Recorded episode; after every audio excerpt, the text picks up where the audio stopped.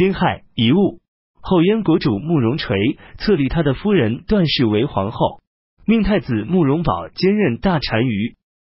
段氏是右光禄大大夫段仪的女儿，她的妹妹嫁给了范阳王慕容德。段仪是慕容宝的舅舅。慕容垂追尊以前的妃子段氏为承昭皇后。五月，前秦皇太帝福帝服役去世，谥号为献哀，翟辽迁往华台驻扎。六月，西秦苑川王启福国人去世，谥号宣烈，庙号为烈祖。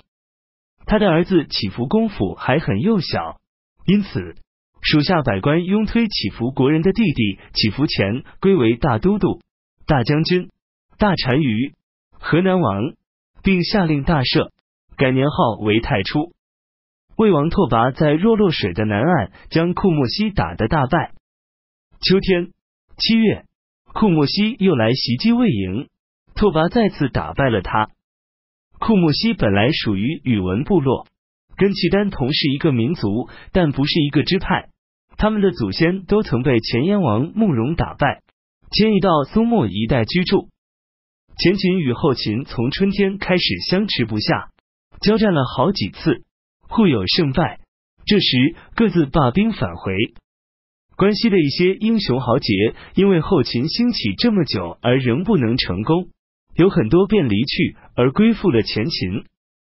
西秦河南王启福前归策立他的妻子边氏为王后，设置文武百官，模仿汉族的制度，任命南川侯出连启都为丞相，凉州刺史替卷为御史大大夫，金城人边瑞为左长史，东秦州刺史密仪为右长史。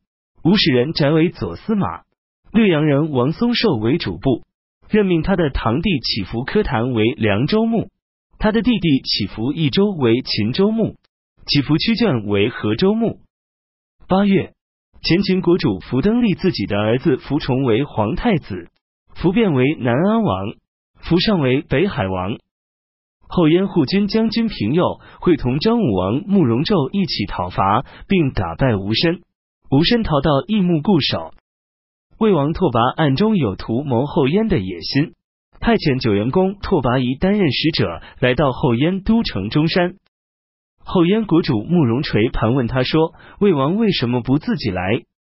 拓跋仪说：“我们的先王与燕国的祖先曾经一起为晋朝的帝室做事，世世代代情同兄弟。我今天奉使前来，在情理上没有失误。”慕容垂说：“今天我的威望已经传播影响到四面八方去了，怎么能够与过去相比呢？”拓跋仪说：“后燕如果不遵守道德，不循奉礼仪，而只打算依靠军事威力使自己强大，那只是将帅们的事情，不是我这个做使臣的人所知道的。”拓跋仪回国后对拓跋说：“后燕国主慕容垂已经年老体衰。”太子慕容宝又庸碌懦弱，范阳王慕容德对自己的才干气质非常自负，绝不是将来少主的臣下。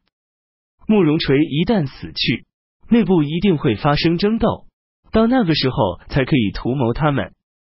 现在却还不行。拓跋对他的看法大为称赞。拓跋仪是拓跋叔父拓跋翰的儿子。九月。西秦河南王启福前归，把都城迁到金城。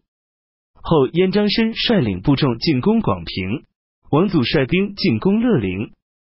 壬午二十五日，后燕高阳王慕容龙率兵讨伐他们。冬季十月，后秦国主姚苌返回安定。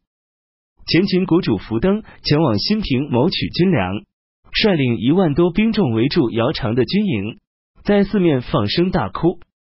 姚苌也命令军营中的士卒用哭来回应他们，福登的军队才退去。十二月庚子十五日，东晋尚书令南康襄公谢石去世。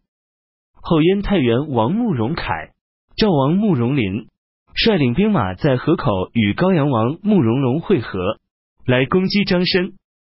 王祖率领各个堡垒的兵卒一起赶来救张申，趁夜袭击后燕军营。后燕部队迎战，王祖败走。慕容龙想要追击，慕容凯、慕容林说：“王祖那个老贼，恐怕他假败，却在外设下伏兵，不如等到明天天亮再说。”慕容龙说：“他们不过是一群穷土地上的盗匪，乌合在一起而来，只希望偶然的机会一战而胜，不是训练有素能够统一步调进退的。现在他们没有捞到好处而退走，部众已不能再接受指挥。如果现在趁势追击。”不超过几里路，就可以全部抓获。张申所依仗的也只有王祖，王祖被打败，那么张申就得投降了。于是留下慕容凯、慕容林困守张申的堡垒，慕容龙与平佑分两路带人追击王祖。等到天亮，他们获得大胜回来，把所砍下的王祖兵士的脑袋悬挂起来，向张申等部众展示。甲寅二十九日，张申出城投降，王祖也回来投降请罪。前秦任命颍川王福同成为太尉。十四年己丑，公元三百八十九年